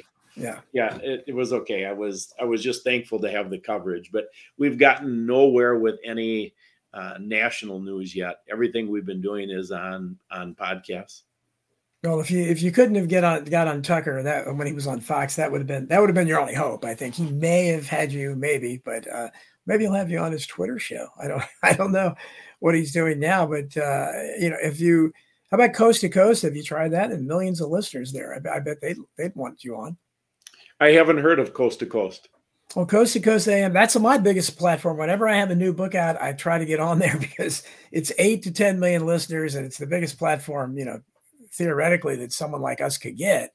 Um, reach well, I bet if you, you, yeah, if you have any contact information, I, I will. I, I will. I, I have a uh, I, I have a friend there, and uh, I'll uh, mention it because I, I think your story is uh, deserves uh, to be heard and would help your found. That's because I mean, are, are, people giving you donations? Do you have like a GoFundMe or anything like that? Yeah, we have a we have a Give Send Go set up. So if give you go to go? great yeah graceschara.com, the Give Send Go is there. Um, we have had several people contribute. Um, you know, since the beginning when I was on Glenn Beck after the lawsuit broke, and that was our biggest platform for contributions. And we're not really asking for for contributions at this point, but people, you know, they want to do something, which you know, we're, sure. we're, we're thankful when people give. But you know, more importantly than than giving money is you know supporting us with your prayers. You know, we have had no death threats yet. Uh, praise God. And, you know, so those are, you know, I just, I expect them to come. We've lost a couple of clients in our business because of speaking out. Uh, we've had somebody try to hack bank accounts. Uh, we originally had a GoFundMe set up that was taken down because we were spreading disinformation. um, you know, you tell the truth today and it's misinformation, right? Uh, yeah. So of course, you know, we're we're thankful when people give. I mean, there's there's so many financial needs, but we've been we've been financially blessed. So what we're doing is, you know, we're just using a hundred. You know, we don't have anybody on salary, so a hundred percent of everything that's coming in is going towards our media campaign, the billboards, getting the word out. Well, I'm sure Grace is really proud of you. What what what, what do you think if if Grace was here? Uh, what uh, did she have like uh, did she express uh, views on subject like what would she because of course she was involved in it obviously sure. but but i mean yeah. what do you think her view would be of all this going on? What, what would what would she make of what you're doing and everything? Well my daughter jessica i'm smiling because i know exactly the answer to that question and you know so it gets me smiling but it gets me teary-eyed at the same time uh, so Jessica said it best uh, when we started speaking out. She said, "Grace is watching you from heaven, Dad," and she's yeah. she's saying, "Way to go, earthly Dad." Grace Grace called me earthly Dad. Really? Wow, that's yeah. interesting. Yeah. So she's saying Grace would say, "Way to go, earthly Dad." I I'm sure she's doing that. I mean, that's you know, it's it's it's so tough to have to go through these, and you're obviously not alone. And I imagine you've heard uh, not just Sheila Skiba, but how many other people once they heard about your story? Because uh, people contacted me about my brother, so I'm sure you must have got a lot of people. Uh, did you did you just get people contacting you saying, "Well, this happened to my loved one, and I can relate"? Or uh, I'm sure you must have had people contact you like that. Oh, lots of them. And so we set up an area on the website so people can share their story. We have 101 other stories posted right now, but I want to share one that was the most egregious story that I have ever seen with this whole thing. This is worse than Grace's. So this was a lady in Connecticut. She had a Down syndrome daughter who was murdered in a hospital in December of 2021. She was in the hospital 22 days she sent me the the medical bill and I saw some things on that bill that shocked me. So one is there was a drug on that bill called tocilizumab. I was familiar with tocilizumab because the COVID expert with Grace wanted me to approve tocilizumab. He never gave me info- any information other than the name. So I looked it up and I saw, my gosh, this drug is no good. The placebo group did better than the drug group. And so then when his partner in crime asked me my decision on tocilizumab, I said, no, we're not doing that. So he said, what's the reason? I showed him the New England Journal of Medicine study that showed what just what I told you. He got mad at me for for researching. Yeah. And so then when I saw so then I saw tocilizumab on this lady's uh, medical record and it is it's a it's an EUA drug, emergency use authorization drug, just like remdesivir. It's twenty two thousand dollars a dose. Oh. So you can kind of get the picture as to yeah. why he was recommending it. We got great motivation there. her record also had so on her day before her last day, they gave her um, midazolam, fentanyl, and zirconium bromide. So those three drugs so midazolam, fentanyl, zirconium bromide, those are what they give death row inmates by lethal injection. So this lady had found, and I started sharing it publicly, a letter written April 6th of 2021. Uh, so this is only a month into COVID. This was written by a whole number of doctors that signed this letter. It was sent to all the state prison systems in the states that kill inmates by lethal injection, requesting those meds because they needed them in their hospital settings for COVID. Wow. So, well, that, that ought to tell you something. Geez, that's that's just unbelievable. Obviously, you're getting overwhelmingly overwhelming support here. People are uh, moved by your story, and uh, people are making comments about uh, grace and uh, you know, again, I can't tell you this. This is I, I can relate to your story on so many levels because my brother was killed by was murdered as well, and I'm like you. I'm he was murdered, and that's what I'm gonna I'm gonna say. He was a murderer. They might as well they might as well just go and suffocated some of these patients with a pillow. Right. I mean, exactly. It's, it's, the same thing, right? I mean, just you can maybe uh, let them plead down to second degree murder or something. But I mean, that's this is what it is. And uh, and the problem is though, you know, it's so frustrating because people, eh, who do you when you sue you you you kind of the system killed them. It wasn't individual doctors because they're all following the protocol. They they think that this is you know what they're told to do. Did you? Do I mean, it's so I, hard to take on. It is a Goliath, definitely. Yeah, I mean, I don't, I you know, so I would say the system was a piece, but in our lawsuit, we named the system, of course, but then we also individually named five doctors and two nurses as defendants because you can't you can't blame the system.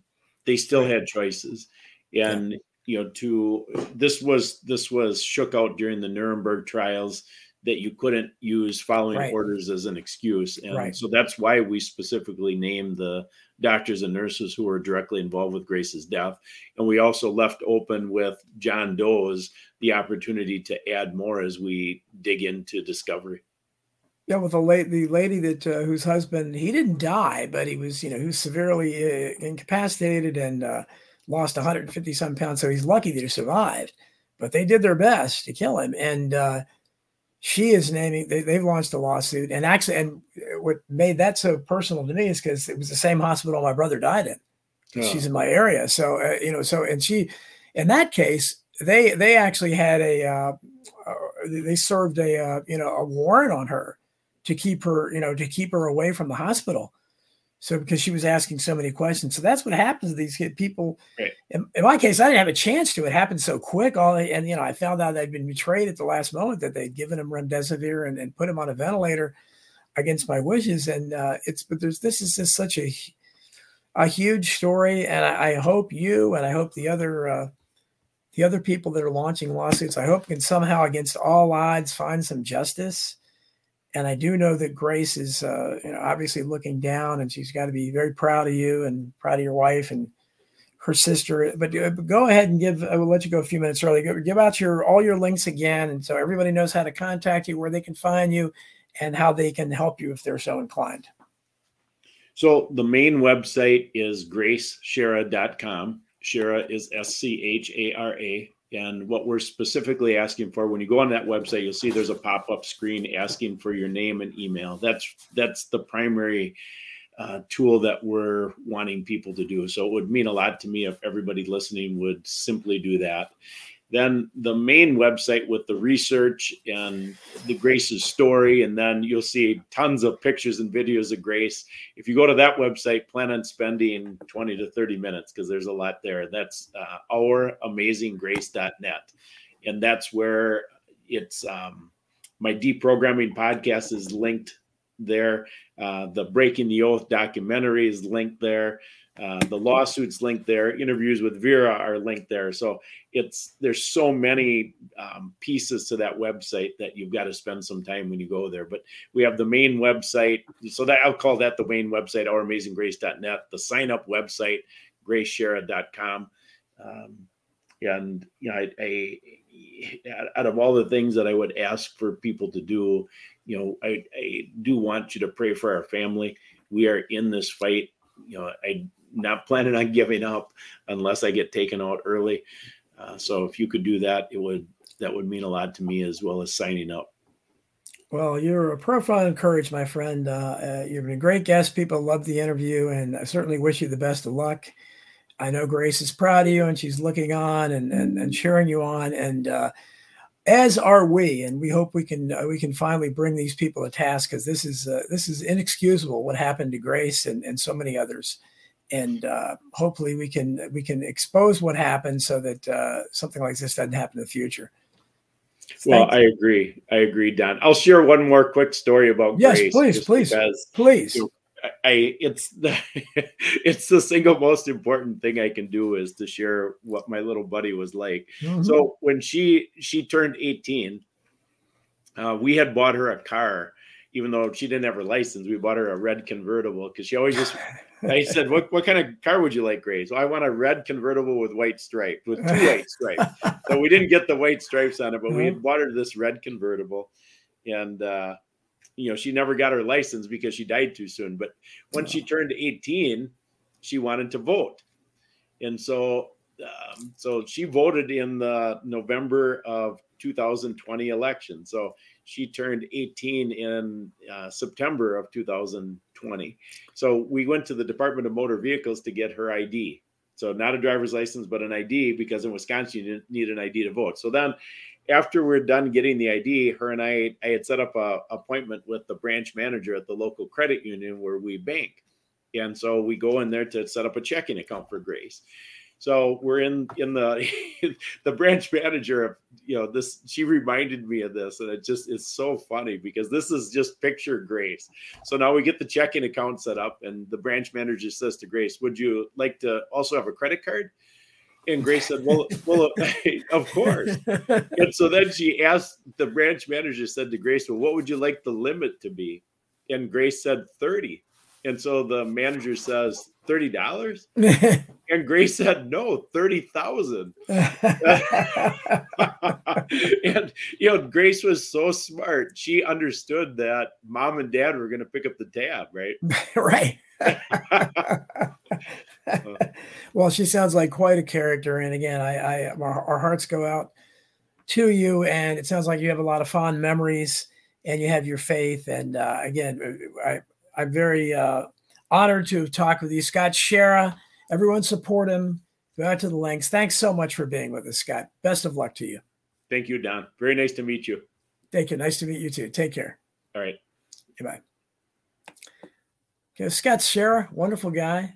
Profiling courage. Um, Grace Schara, you love the show. Again, I, it resonates with me for two counts because my brother and also because my niece. And uh, if you've read my book, Bullyocracy, those are the two people I dedicated Bullyocracy to, my brother and my niece, because um, I think they're what ignited uh, my desire to stand up for bullied victims. I was never really bullied, but my brother certainly was. And Denise, especially born in 1968 with Down syndrome, uh, anybody back then was uh, was bullied constantly. She heard the R word way too many times, uh, and so uh, certainly can relate to his story. So we have like a, a half hour to uh, talk about. Uh, that's the, the, big story here, uh, and I, I, heard somebody, I saw somebody in the chat. We're talking about it. Was uh, I live in Northern Virginia, so last few days it's been uh, rather smoky out there. I reminded me of like a 1970s film on uh, air pollution or smog or something. I, I don't understand. I would like somebody to explain to me how fires in Canada could possibly cause the kind of air you know index we're seeing here. And like i took the dog out my little uh, gold, uh, diva golden retriever riley that you all know uh, i took her out yesterday morning and wow, it, was, it was terrible.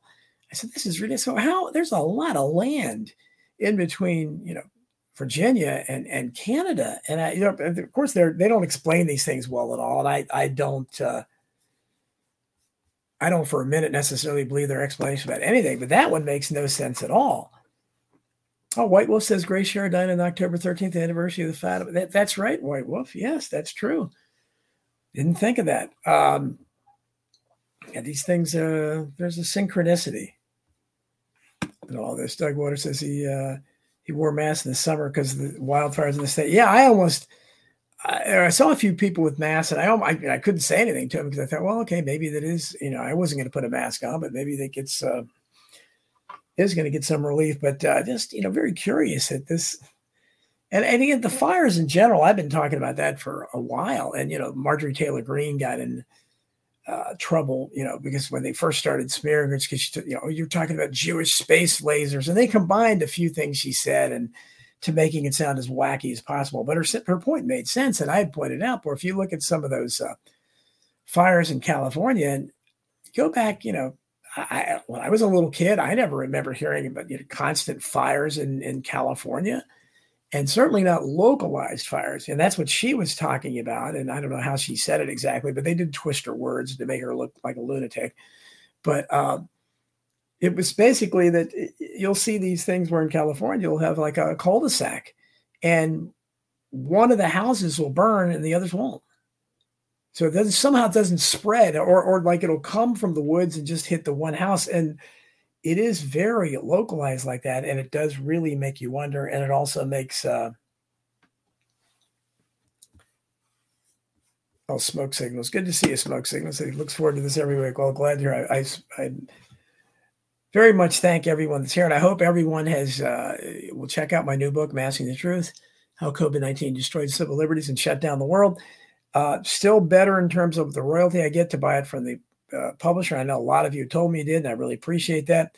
But it's up on Amazon and uh, Barnes and Noble now, so I, I, hope some people start buying it there, so I can get the uh, sales ranking up there. And if you, no matter where you bought it, if you can try to rank it, uh, rate it at least, if not review it, very much appreciated. As I've uh, said many times, you know, people are followers. Most people are followers, not leaders, and they judge, they will uh, judge in terms of whether they want to read a book or watch a movie or anything. They'll, they'll look at the rating on the big sites. Amazon's a big site, so if you, they look up there and they see, uh, wow, okay, this is, and it's more, it's more the number of ratings as well.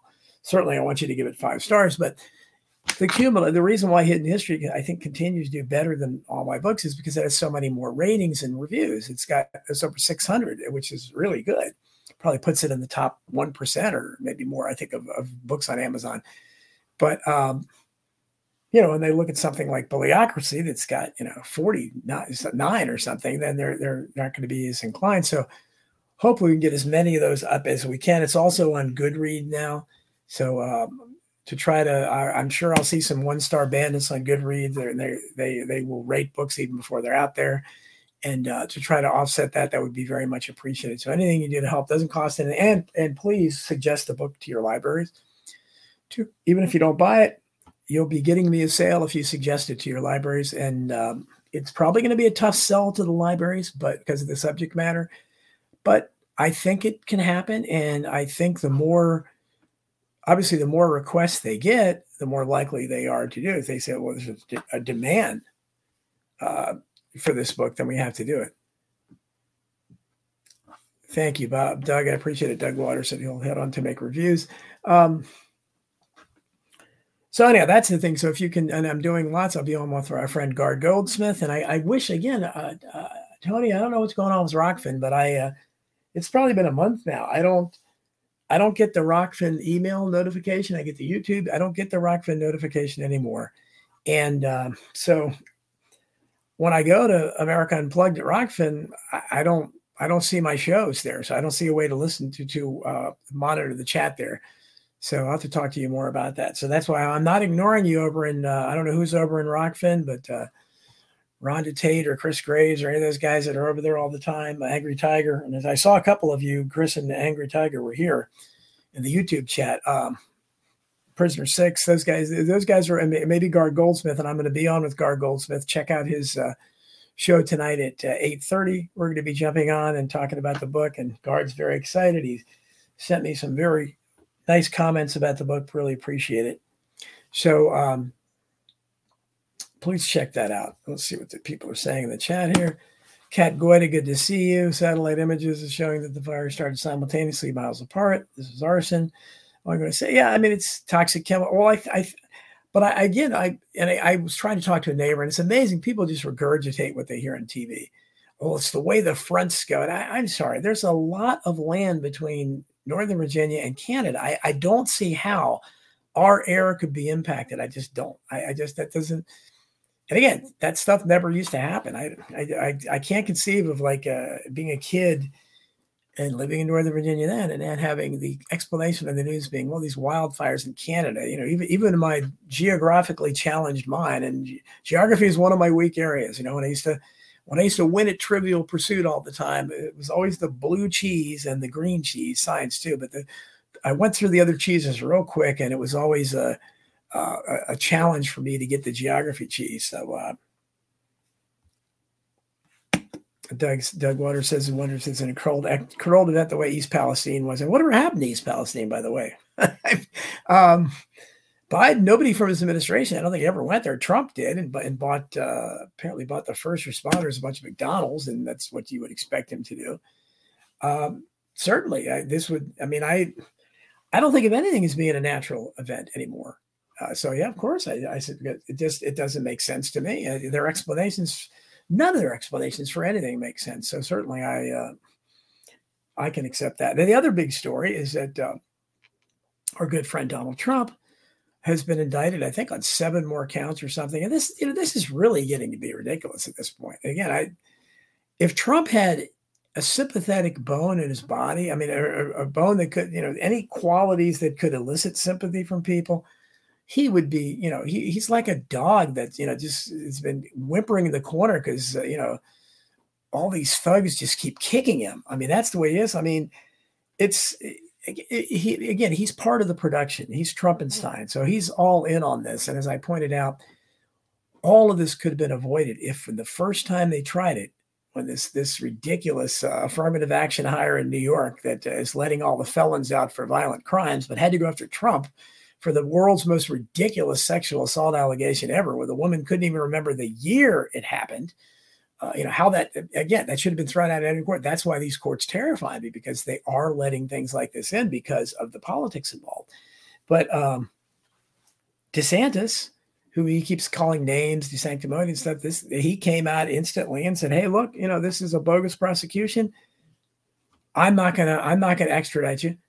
So he he offered him safe harbor there, and Trump being Trumpenstein, I said at the time, if he had uh, if he had one sincerity ounce of sincerity in his body, he'd flip them a giant finger and say, "Yeah, come and get me. Screw you. I, I don't. I don't recognize your prosecution. It has no validity. It's absurd. I'm not going to come to some other state to be prosecuted because you know, look at what Christopher Wray's doing at the FBI, and he's in Washington.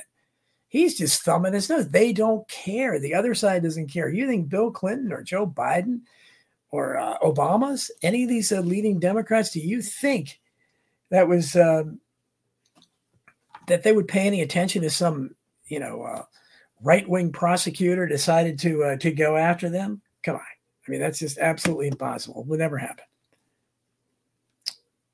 Sasha said, Don, I've been talking to you on, on Rokfin. Glad you weren't ignoring me. Oh, okay. well, thank you, Sasha. Well, I'm glad you're over here. And uh, please uh, say what you were saying there over here, because that, that's the problem is that I can't I, I can't access it. So I don't know uh, you know, maybe if you're so if you're over in uh, if you're there in Rokfin, please, I'd love to see uh, some of the regulars until we can get this figured out. This is where and Rumble. I know I, I don't know if any, the one time I was able to check Rumble, there was nothing going on over there. So uh, hopefully we'll get that started at some time too. But I appreciate you uh, watching, Sasha, and uh, again, whatever questions or comments you have, certainly I definitely was not ignoring. Cat Goy says the water about East Palestine has been very bad. And they haven't, yeah, finding dead. Well, that was right from the beginning. I'm sure is, and that was how many months ago was that? And, and then the story just kind of stopped. There have been a lot more illnesses among pets and livestock. It certainly looked like it, and uh, so I'm sure it hasn't got better. But those are the kind of things that make people uh, really skeptical about any of these stories because it looks like a terrible environmental crisis. No environmentalists, no climate change activists is, is interested in going there. Nobody cares and I would really like to see RFK Jr. He that would have been a nice one for him to step up on because he does have an environmental background. He could have differentiated himself from the phonies like Greta Thunberg and Al Gore, uh, but he hasn't, to my knowledge. Instead, Donald Trump is left to fill the void, and he goes and buys McDonald's for the masses. that's that's our only hope, I guess.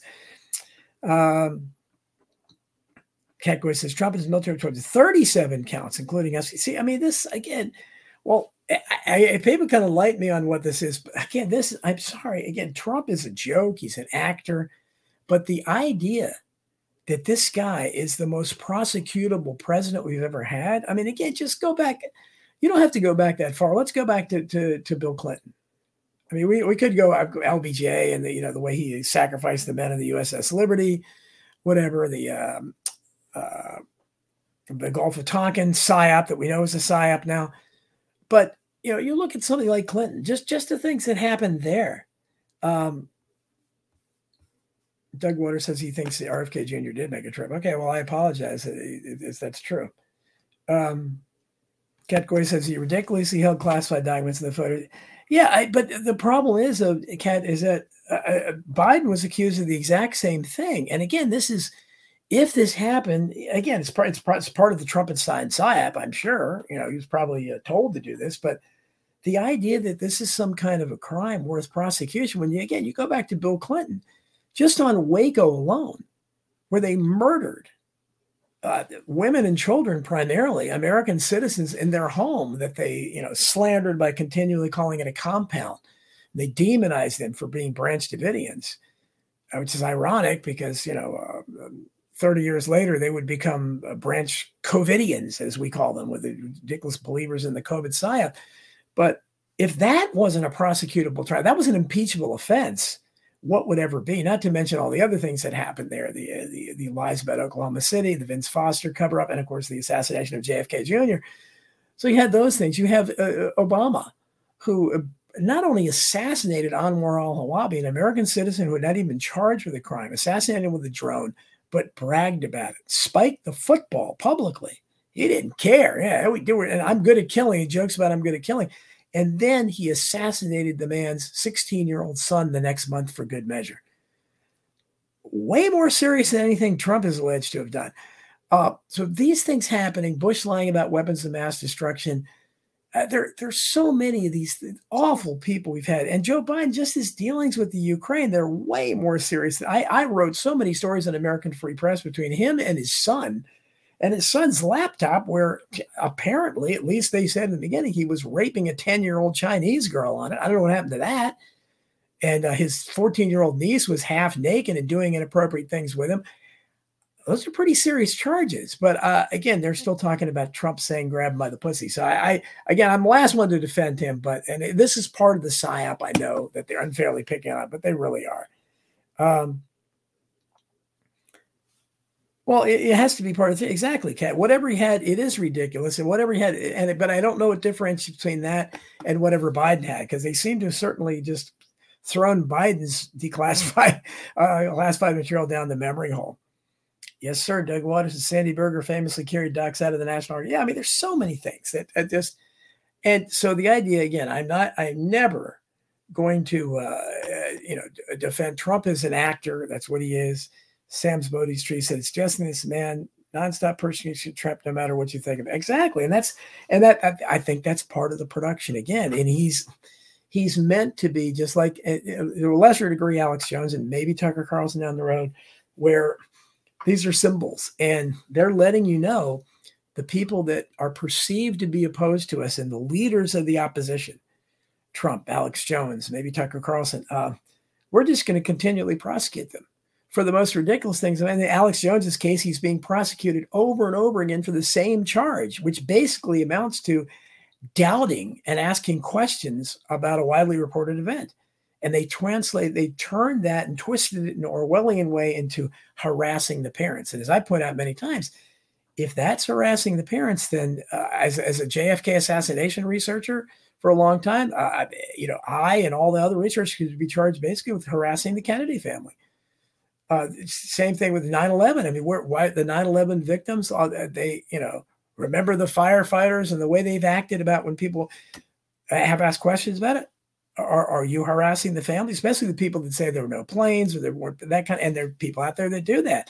It opens the door to those kinds of ridiculous lawsuits. And uh, in the case of Trump, it just it just ensures that you will never have another candidate that will say the kind of things and raise the kind of issues that he did, even though he did nothing about them. His rhetoric was, uh, you know, was, was really opened up the, the political process. LB says, I swear they do this just to keep Trump in people's minds. It's got to be part of the Trump section. It is, LB, definitely. He was kind of fading out of the headlines now. Yeah, I mean, this, it's the idea. What is it? I mean, uh, maybe they are going to actually at least pretend to put him in prison. Maybe they're going to give uh, the other side, you know, like so many of us would love to see Hillary Clinton paraded in an orange jumpsuit. But again, it's like they have to send the message that that side has to win. You can't win no matter what. Trump represents us, which is, you know, we know he's not us, but symbolically he represents us. And they're continually beating on him and they're beating on us by the same thing with Alex Jones to a lesser degree. But in Trump's case, the idea that uh, that this guy is the most corrupt president in history is ridiculous. He's not even when they talk about you could say okay his his morality and he's had three supermodel wives and he trades them every 20 years and he has been accused of uh, maybe uh, underage rape. I, it's unclear on that. That hasn't talked about much. But just compare him to Bill Clinton or George Bush or uh, even Ronald Reagan. All those people were accused of actual rape. Much more serious crime than uh, classified documents. But uh, there's, you know, it's just, it's just, it's really sad to see. And of course, Trump is no one. Sam Bodie said there's no justice.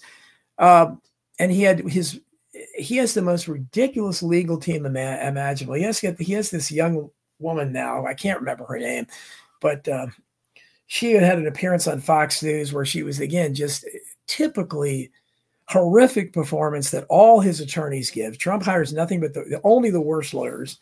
And uh, so she was just blasted, even including my a- actor I used to like, John Cusack, where because uh, she said something, I'm ashamed to be a lawyer. I can't believe I'm ashamed to be a lawyer. And like all these people jumped and said, "Yeah, we're ashamed you're a lawyer too." You know, she opened the door, including John Cusack, who I used to like as an actor, but he's turned into a real ass because of Trump derangement syndrome, and he's not really bro- very well educated either because he used the wrong. He, he, he said basically, "Yeah, you're." Uh, what did he say?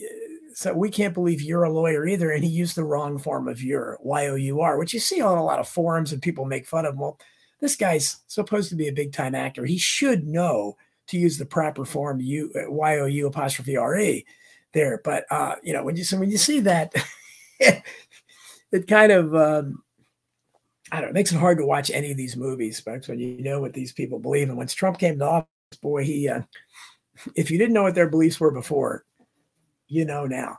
And so that's um, we'll probably be talking about that maybe on America Unplugged tomorrow. But it's just it's it's just really and, and then you look at RFK Jr., who I love, and I'm sure Kat may chime in on this, but um, there's so much to like about him, but very disappointing. The other when the the, uh, the other day he um, he retweeted some of Roger Waters' tweets, uh, anti-Israel tweets. He, Roger Waters, very a uh, former uh, frontman for Pink Floyd, um, very strong anti-Israel sentiments, pro-Palestinian stuff, and and RFK Jr. retweets. Well, he obviously caught hell from somebody quickly so he immediately, uh, you know, is, is questioned about it and stands by, stands strong for Israel, makes these, and then goes on to it. He goes and goes to some march or something where he's uh, waving the Israeli flag at, at a pro-Israel flag. So, I mean, I, I that that doesn't even require much courage these days. The the woke left, the squad, those people are constant. They've criticized. They're allowed to talk about Palestinian rights. So I, I don't know the fact that he that he still felt the name to, felt the need to uh, kowtow to Israel is just you know very disappointing to say the least. LB says he always, Trump always gets a major boost in the support and fundraisers a ton of money. Yeah, well, apparently that's all he wants to do, and apparently he's already grifting for more money too. Sam Bodistry says, "Screw Cusack." Sebastian used to blow his nose out on, on, on coke and on coke and so yeah, he's you know, the guy's you know obviously got issues and you know it's um I liked some of his. I thought he was a pretty good actor. I thought his sister was even, you know, very interesting. You know, Joan Cusack was a, could really play us. If you saw the movie Arlington Road, it was a real good movie. She plays a nice psych, psycho character in that, and she's uh, she's good at it. Maybe that's uh, maybe there's a reason why both of them are good at. it. I don't know, but again, these these again these things are uh, when you when you watch the theatrical show going and you realize, uh, look what the, I mean, what is the likelihood now? RFK Jr. did go uh, like two in the morning and he filmed uh, live from there. And I was talking about the border. He can't move So I don't know if he's actually going to talk out against immigration now. That'll be something different for him. Uh, Jody Taylor says she's heard RFK was a Russian get. God, I hope not. I don't. I don't know. He did support Hillary Clinton three times. I hope not. Who knows? I don't. There's you know, that's um, Doug Waters says he likes Sure Thing 1985. Yeah, he made a lot of good movies, but um, I don't. I, I, hope that's not the case. And he certainly, I, when I had, if you guys watched Sherri Tenpenny on my show last week, I uh, I asked her because she knows him, and I said, uh, "Can you, if you talk to him, you know, he he, really should address that awful quote he had about climate change, you know, that's saying that the climate change deniers should be uh, thrown in jail. that's something horrible to leave out on the record. I, I can't believe he still believes that, and he should, uh, you know, you know, disavow that. Uh, she seemed to think that that would be a good idea. So I, that's the kind of thing he needs to do. But if he's if he's coming, and again, I'm sure he's catching a lot of pressure because he has been saying a lot of really good stuff, and uh, he's been very bold. I mean, hell, he's walking around saying the CIA killed his his father and his uncle. I never thought I'd see a presidential candidate doing that, and um, it's nice to see you here, Jody. That, you know, it's my pleasure to bring him on. I, am Jody Taylor, recognized from Facebook. Uh, it's great to see people that I, re- names I recognize from social media coming on the show and watching the show. I, I very much appreciate it. And again, if you're over in the Rokfin chat, uh, not ignoring you, you know, I guys, maybe I, have been criticized about monitoring the uh, the chat on my shows to a fault. So uh, you know, it's not. I'm certainly uh, not not uh, ignoring you, but I uh, I don't seem to be able to bring it up anymore. we have to try to fix that. John Lawler says he was wild in the 80s. Were you? Well, that's a, I was too, John. Hello, John. I was too. High Fidelity Sam Bodie Tree. Yes, that was. Yep. That was a good one. That was about the uh, the record shop, right? Yeah, that's good. But, um, so it's um, so here, you know, here we're sitting here. So basically, those are those are the two main stories that caught my eye. And again, obviously, the main thing is my uh, is my book and trying to promote it and hoping it does well. It'd be interesting to see when I get my first royalty statement how many people bought it. And um, you know, I do. I pre- lots of people have told me that so I really appreciate it. Deborah Wheeler says all the best, everyone. Thank you, Donald. Big hug to Riley. I I will be sure to give my diva golden retriever a hug I, I, if she lets me. You know, she's. Uh, that's the thing about Riley. She's uh, she combines uh, clinginess with aloofness. She, uh, you know, she'll whine and cry and kind of come up to you, but she's she kind of goes in a way where you really can't snuggle up to her too much, and she gets all upset. Like if you try to cuddle up next to her, she gets, you know, eh, I, I don't know. She's very. They say she's got doggy autism. I think she does, and she's also. Uh, I said she's got a lot of diva and. I call her my supermodel because she really is beautiful. Uh, Cat Goy says, expect his wife being part of Hollywood is threatened, and a large percentage of Democratic candidates are funded through Jewish organizations. Yeah, there's no question. I mean, I'm sure he's catching pressure from those people. Phil Fellows, good to see you here, Phil. Uh, very supportive. He lived in the Haight Ashbury in the 80s. Wow, you were right in right in the center of it, huh? But uh, you, you, meet Ken Kesey and the uh, people who wanted to put LSD in the water back then, and lots of crazy people running around back then. But um, so that's uh, let me see what Cat Goyd is like. I know Cat is a big supporter of RFK Jr. and I am too in a way, but I think it's a fair thing to put in Robert Kennedy's face. What makes you back? Yeah, what made you back then? Remember, your uncle stood up to Israel's. Yeah, I mean that's you know because it's if he's trying to run as a Democrat, it's actually good political strategy for him because he's already going to have a certain number of people on the right, especially if Trump flames out, which I think he will. I think RFK Jr. will get a lot of his support. And uh, if I was advising him, I'd say, look, you know, this is this is not that controversial of a move. And we, we know about Jewish influence, we know about the Israeli power, but you've got people on, on the on the left now, the woke left especially, that are in solidarity with the Palestinians, and it's it's basically a white and non-white thing. That's why it's you're able to you're not going to lose that much support doing that. You might lose some funding, but how much funding do you need? Man, you're a Kennedy. I mean, you, will have plenty of money. Um, so I agree with you, and that's something that he should. And uh, I hope Dennis Kucinich, although I, I don't know how it's spoken, Dennis Kucinich was about Israel. Dennis Kucinich is his campaign manager. When he did that, I said, "Well, that's a great move because that's you know one of my one of my favorites." Was Dennis Kucinich? I'd you know probably rather see Cynthia McKinney but I don't know. I think Cynthia McKinney might be too uh, too out there for. Her. I got to get Cynthia McKinney back on the show. She's so great. She's you know she is a friend, uh, and she actually asked me about a new publisher. I don't know it's possible he might be publishing her book, but talk about shadow banned. I mean, I I I am very shadow banned, but uh, Cynthia McKinney was a former member of Congress, and she just boy, she's really been suppressed. Michael McFerrin, uh, that's a new name. Says, I catch Donald Jeffries on Rense Radio. I'm glad you came to my show. I, I hear from so many people that uh, that watch me on Rense. I tell them I have my own show too, please. Um, Doug Waters said he should run with Cynthia. I would love to see. I think I told that story before. I uh, I suggested uh, Cynthia McKinney was interested in being Donald Trump's running mate, and I actually suggested it to you can probably guess who some some connection I had with Trump back then, and uh, just shot it down. No, no, there's no way. Over my dip, they, they would not hear anything. And now I thought RFK Jr. was interesting, where he uh, was asked about a uh, connection, like a running with Donald Trump, and he just he again he should leave. He shouldn't shoot anything down and just say, "Well, you never know what's going to happen." But uh, right now, I'm concentrating being president. But he said he just said no, no, no. John Law and Little John, man, I, John, he's the only one that noticed my shirts. Thank you, John. I, I really appreciate that. Um, he's I can always count on him to to give a shout out to my shirt, so I appreciate that, John. Doug Waters said he first heard about me through Rense too, that's you know Rense is, you know, Rense has been very good for me. People, I, I get lots of criticism sometimes that people don't that don't like him. I yeah, funny people don't like people who are successful, but he has a obviously has a really big audience because I'm hearing from people all the time that I, you know, I first learned about you on Rense. So, and he lets me say whatever I want to say. You know, I mean, there's he, he never tells me to say. I mean, I, I, I agree with him on most things, but uh, you know, when I go on there, I say that's what it is. Everywhere people, somebody's talking about coast to coast. Me, I've been on coast to coast maybe a dozen times. Uh, I've, I've talked about his controversial stuff. Probably no one has talked about anything more controversial on there than I have, and I'm hoping to get on there with my COVID book. We'll see. I don't know if that'll happen. That'll probably be the most controversial one. Sam Bodie said he talked to Cynthia in private a few times. She's like, she is great. She's my favorite. That's uh, you know she I'd vote for her over any other politician.